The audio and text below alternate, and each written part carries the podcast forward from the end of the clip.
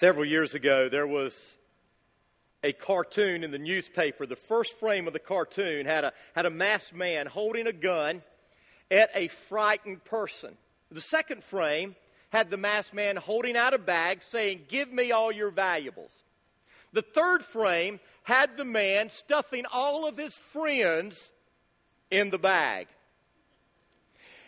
At the end of the movie, It's a Wonderful Life, George Bailey, his wife, and his children are standing there just overwhelmed with the generosity that all of their friends have shown to them. And then George's brother flies in from New York, and as he comes in, he offers a toast, and he says, "To my big brother George, the richest man in town." And as they're standing there, George notices a book. In the midst of all this money, he opens up the book, and on the front flap of the inside of the book is a message from Clarence the angel. And the message says, "Dear George, remember, no man is a failure who has friends." How do you define rich? How do you define wealth? Do you define it by the possessions you have? Do you define it by the money in the bank?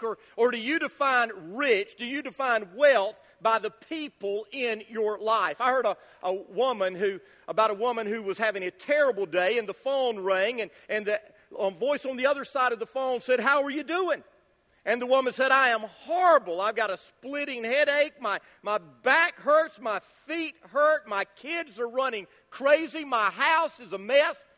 The lady on the other line said, "Don't worry about it. You go lay down in the bed. I'll come over. I'll clean up your house. I'll cook you some food. I'll take care of the kids for a while." And then the person said, "By the way, how's your husband Sam?" And the woman said, "Sam? My husband's name isn't Sam." And the other lady said, "Oh dear, I've got the wrong number." There was a long pause. And after the long pause, the housewife said, "Well, are you still going to come over?" She was looking for a friend. She was looking for someone who would come and help her in her time of need. Friendship is a powerful thing. Let me give you some definitions of friendship. Irma Bombeck said, "A friend is someone who won't go on a diet when you're fat." Amen. Someone else said, obviously someone with children said, "A good friend is one who doesn't buy your child a horn or a drum for their birthday." Henry Ford said, "A good friend is someone who brings out the best in you." That's an amen, isn't it? Another person said, "A friend will tell the truth even when it offends us." Someone else said, "A real friend is someone who walks in when the rest of the world walks out." A real friend is someone who walks in when the rest of the world walks out. I like this definition. A friend is one who helps in time of need, who listens when we need to talk, who rejoices when we are honored, who is sad when we are discouraged. A friend is someone who laughs when we laugh and cries when we cry. Thomas Fuller said, "No man can be happy without a friend." But then he said this, "Nor be sure of his friend till he is unhappy." No one can be happy without a friend, nor can that person be unsure of their friends until they are unhappy. I believe that.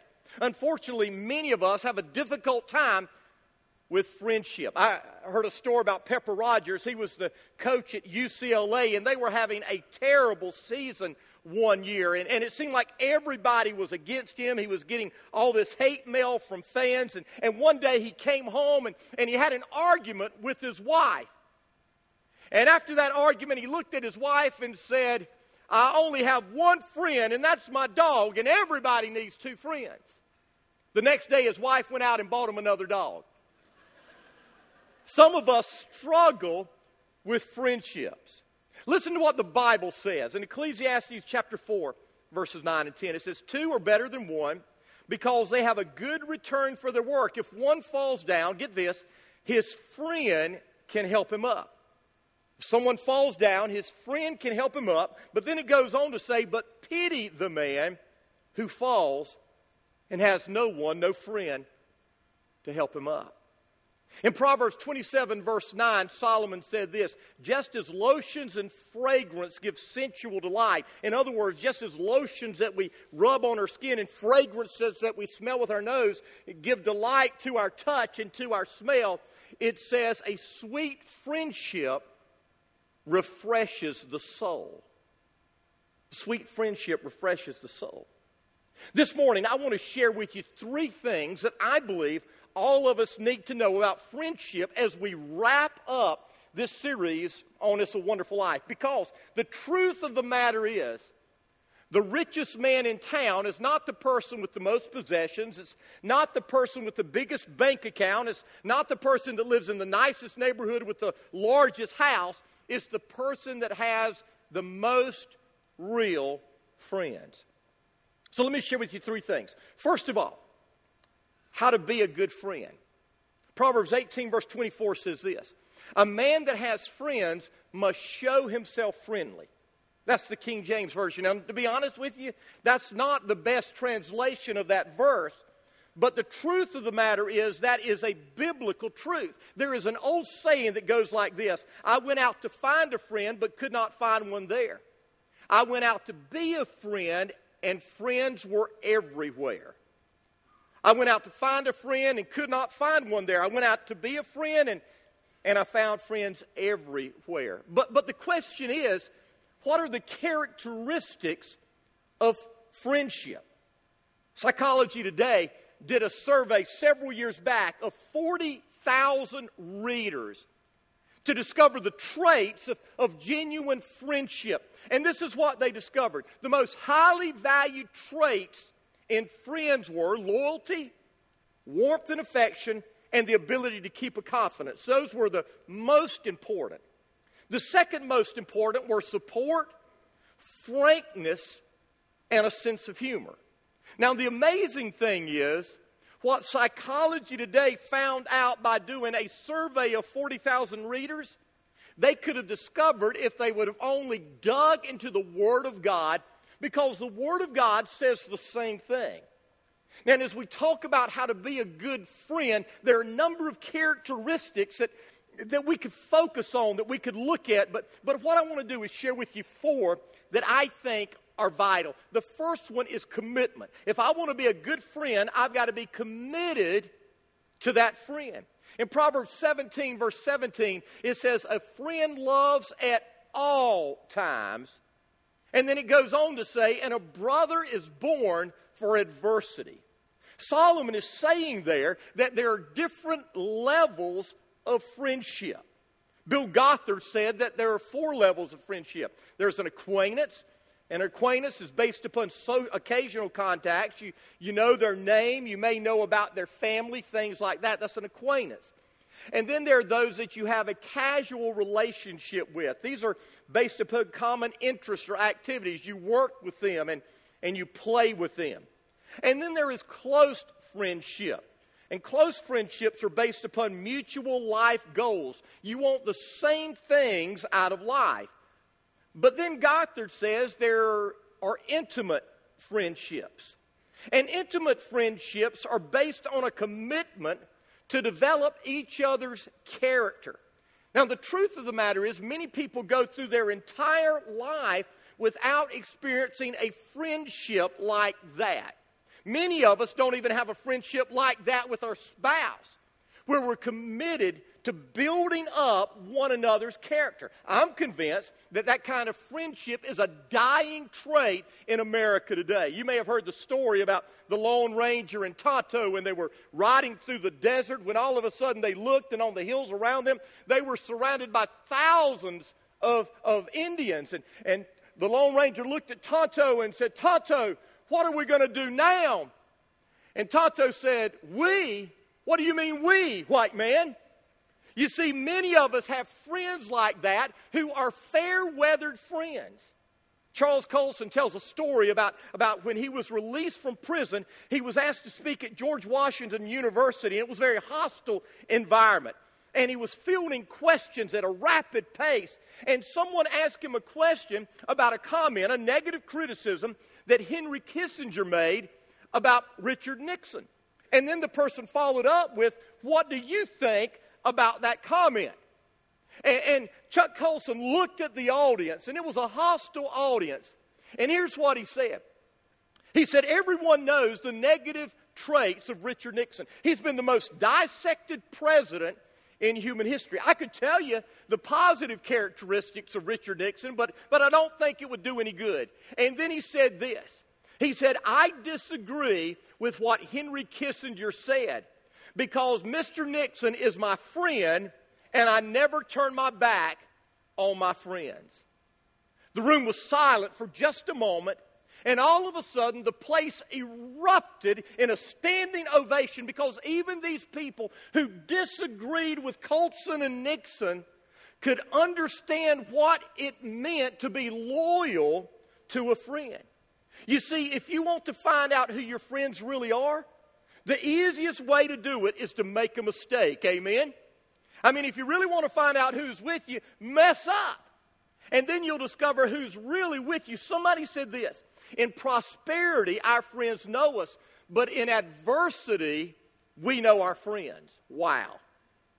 In prosperity, our friends know us, but in adversity, we know our friends. A true friend loves at all times, not just when we're on the mountain, but when we're in the valley, not just when we're prosperous, but when we're poor, not just when we're right, but when we're wrong. Someone said the role of a friend is to stick with you when you're wrong. Everyone will stick with you when you're right. And that's so true. Lawrence Peters said, you can always tell a real friend by the fact that when you make a fool of yourself, they don't believe it's a permanent job. I like that.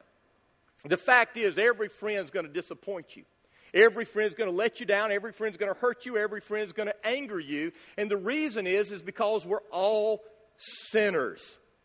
We all struggle with a fallen nature, even when we're redeemed. And over the long haul, everybody is going to let you down. I've heard people say before things like this, well, I don't take sides. Listen, friends take sides. Amen? I mean, that's the kind of friend I want. I want a friend that's going to stand with me. He's going to take my side. That's commitment. That's loyalty. So the first quality is commitment. The second quality is confidentiality. You see, the quickest way to kill a friendship is to reveal things that are said in confidence. Before you can ever get close to a person, there must be an ability to trust that person with whatever you say. Listen to what the Bible says. Proverbs 17, verse 9.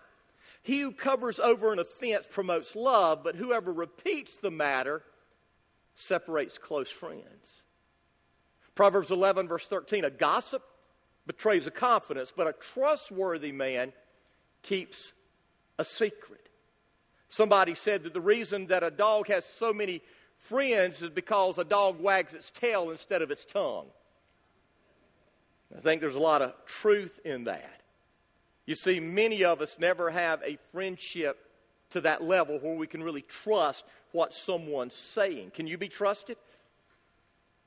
Do you have someone that you can trust? Listen, you're never going to really be accountable to someone, and we all need accountability. Amen? You're never going to really be accountable to someone unless there's someone that you really, really trust.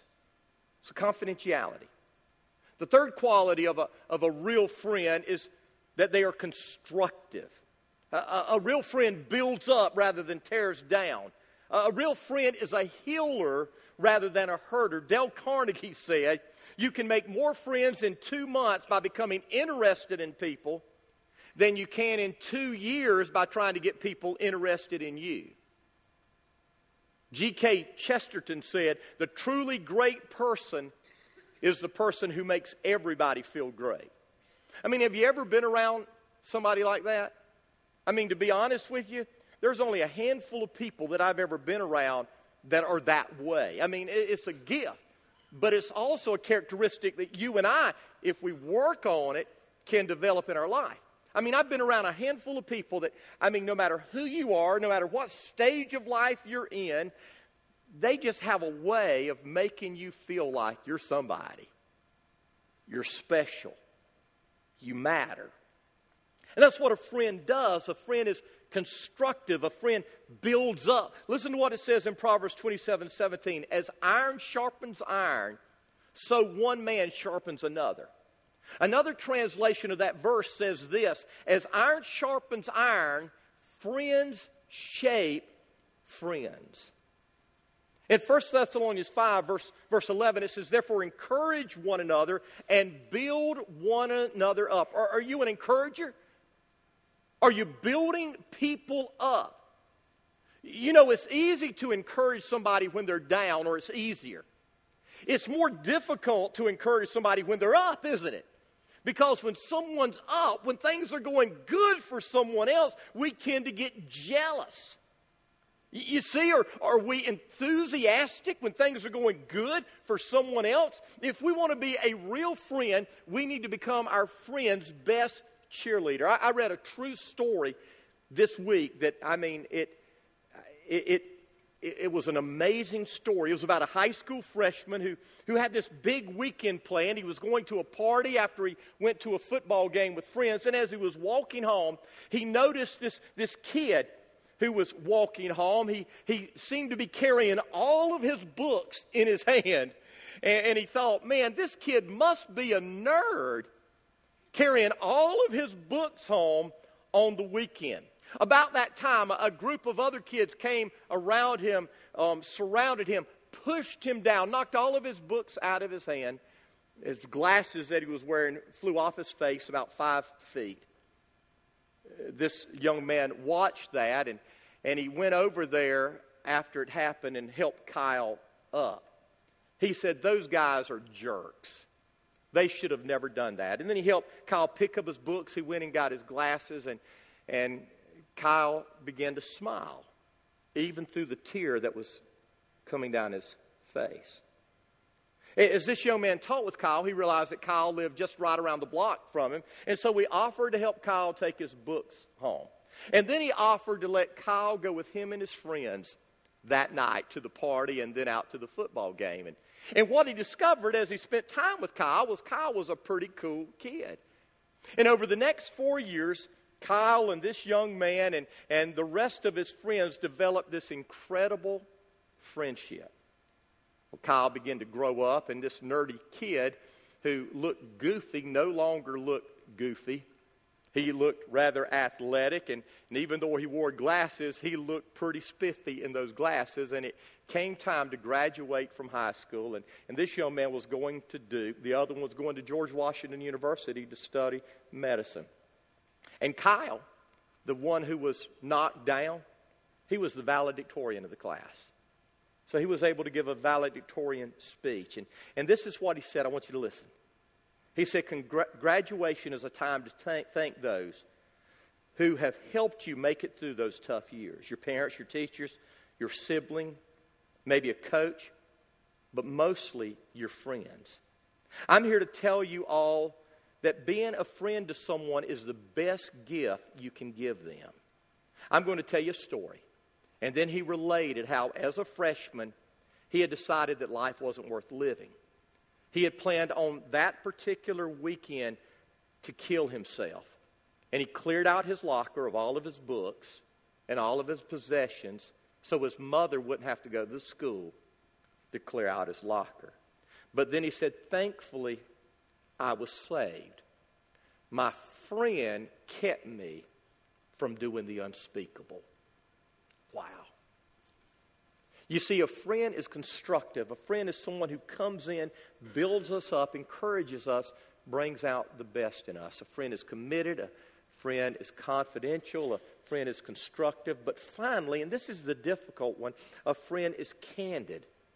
You see, a real friend is open and honest with us.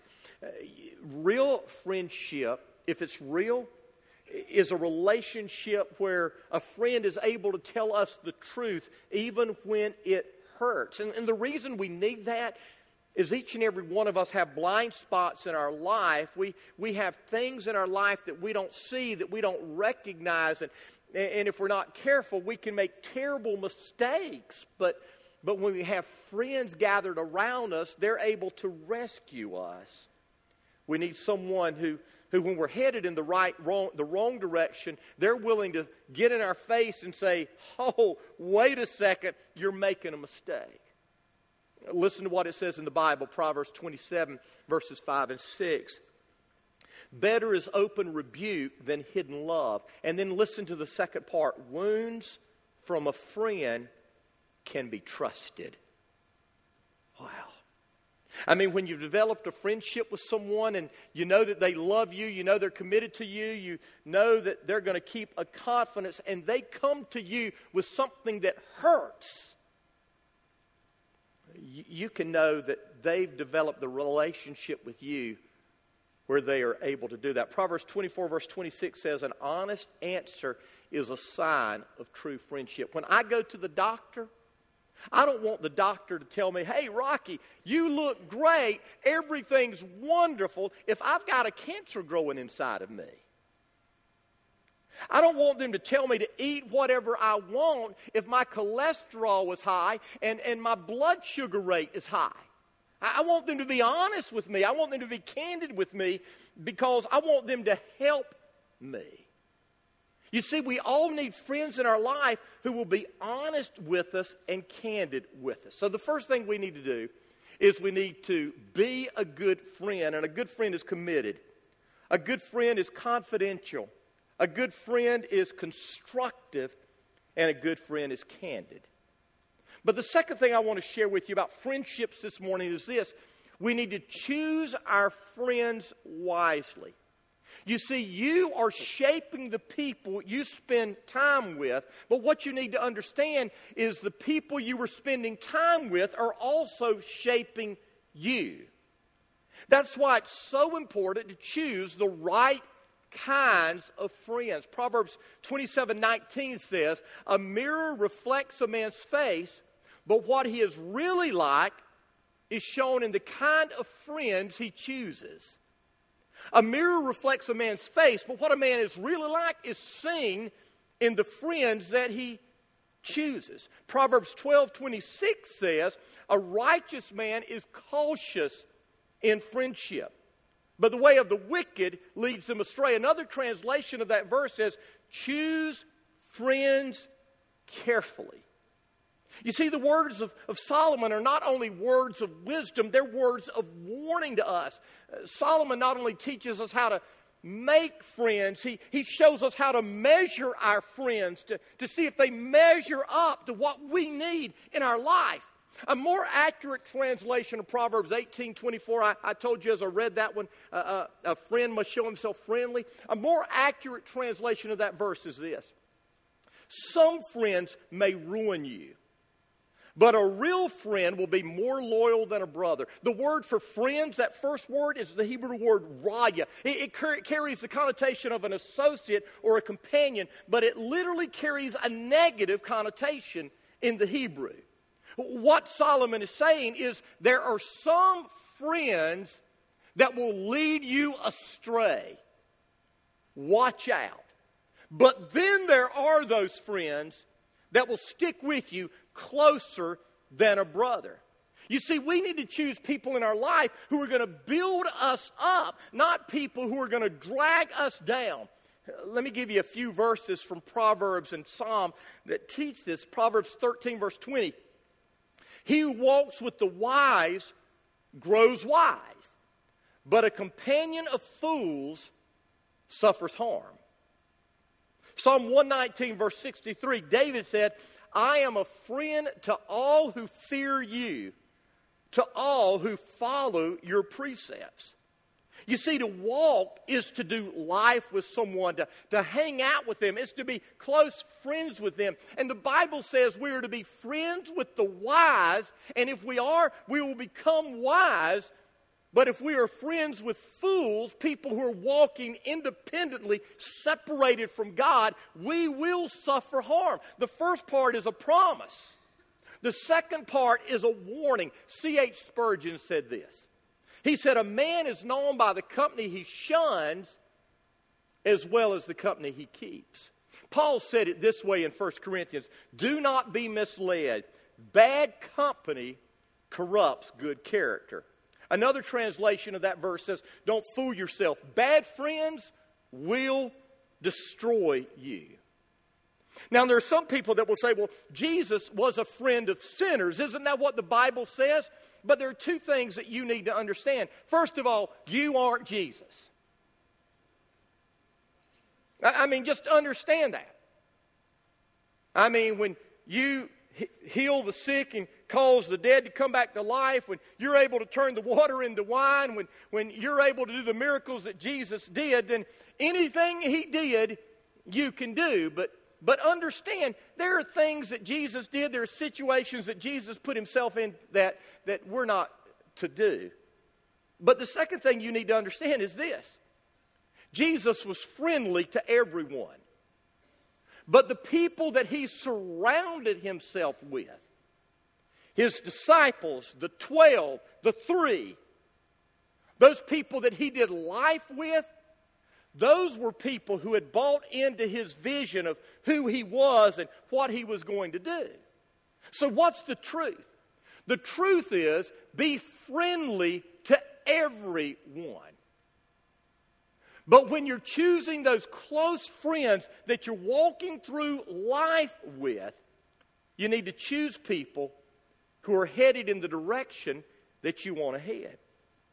Let me give you a couple of verses. Proverbs 1 verse 10 says, my son, if sinners entice you, do not give in to them. Psalm 1, happy are those who don't listen to the wicked, who don't go where sinners go, who don't do what evil people do. Choose your friends wisely. Be a good friend. But then the third thing I want to share with you as I wrap this up is the one friend we all need. You see, there's one friend that each and every one of us needs in life. Jesus was speaking one day to his disciples in John 15. It's right after that chapter where he says, don't let your heart be troubled. You believe in God, believe in me. In my Father's house are many mansions, many rooms. And he gives that. And then in John 15, he says this to his disciples. Greater love has no man than this, that he lay down his life for his friends. And Jesus was preparing them for what he was about to do.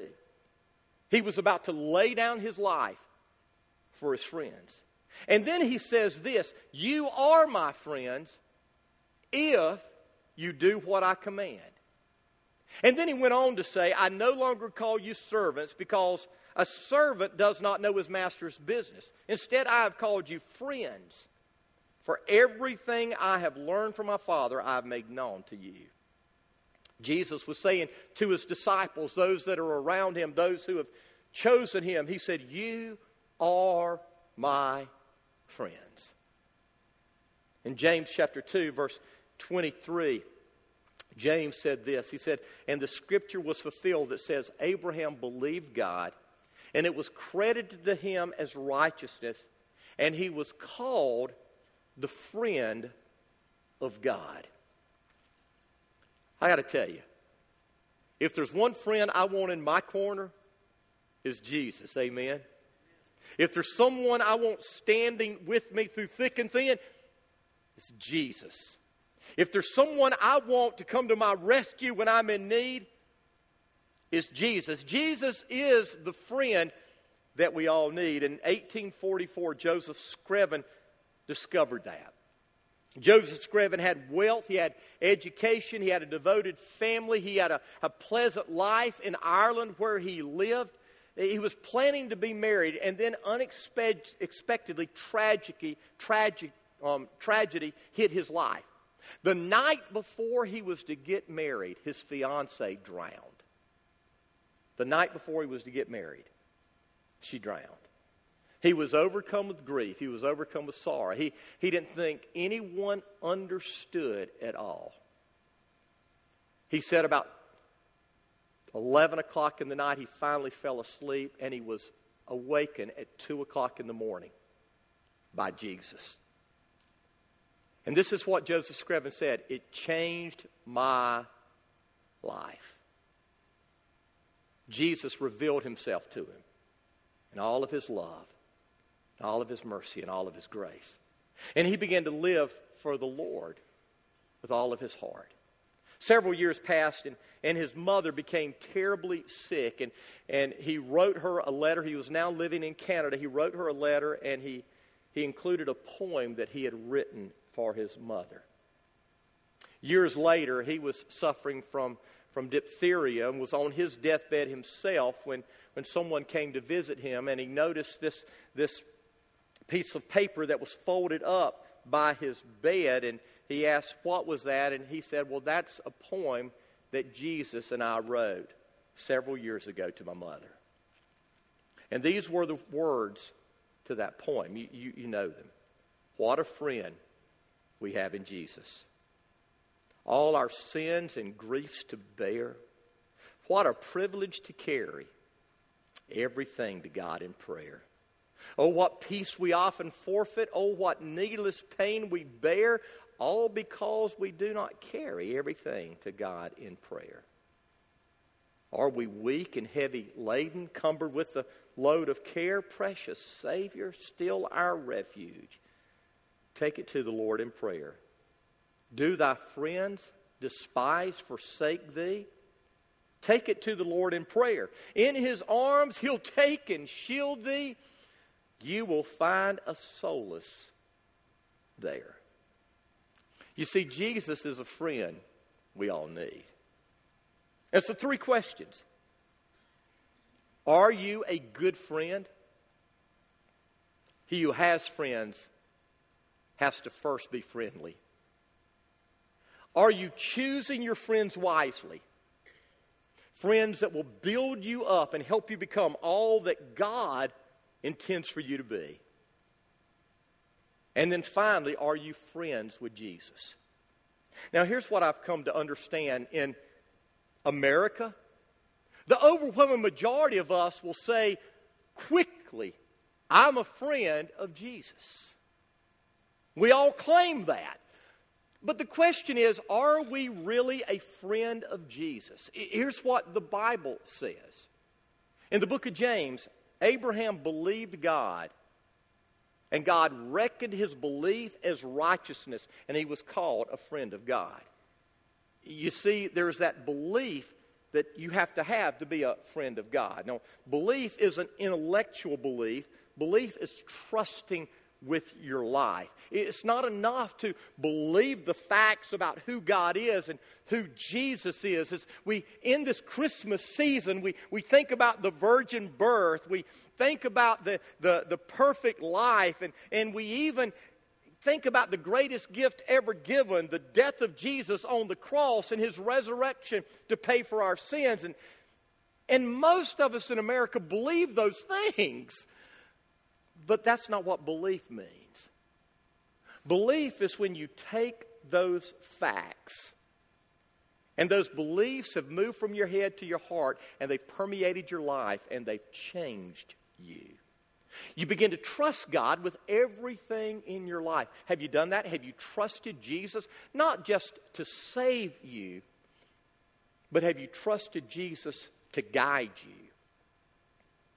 But then there's a second step if you're going to be a friend of God. Jesus said this in John chapter 15, verse 13. He said, "You are my friends if you do what I command." You see, if I really trust, that trust is going to so permeate my life that it's going to lead me to want to obey. You remember the song, if you're my age or older at least, trust and obey, for there's no other way to be happy in Jesus but to trust and obey. The truth is, trust, real trust, leads to obedience. It's not that we're saved by trusting and then obeying. We're saved by trusting, but biblical trusting, it results in obedience. We fall in love with Jesus. His Spirit comes to live in us, and we want to live for Him and follow Him. So I ask you, are you a friend of Jesus? Have you trusted Him for your salvation with your life? Is there a desire within you to be obedient to everything He says in His Word? If you're not, then I want to encourage you this morning to become a friend of Jesus. I want you to bow your head with me. With your head bowed, with your eyes closed, the truth of the matter is each and every one of us can be better friends. And I want to encourage you to make a commitment to be the friend that Jesus wants you to be. The truth is we all need to choose our friends wisely. But more than anything else, each and every one of us need to have Jesus as their friend. And so if you're not here, and if you're here and you haven't given your life to Jesus, whether here in this service or at our West Campus, I want to encourage you this morning to humble yourself and give your life to Jesus. You can do it by praying this simple prayer. Dear Jesus, I know that I need you. I am a sinner. I've lived life my way. Please forgive me. I believe you died on the cross for me. I believe you rose from the grave to defeat sin and death. I'm giving myself to you right now. Come into my heart. Take control of my life. From this moment on, I want to live for you, Jesus, because you love me so much. Thank you for hearing me, and thank you for saving me.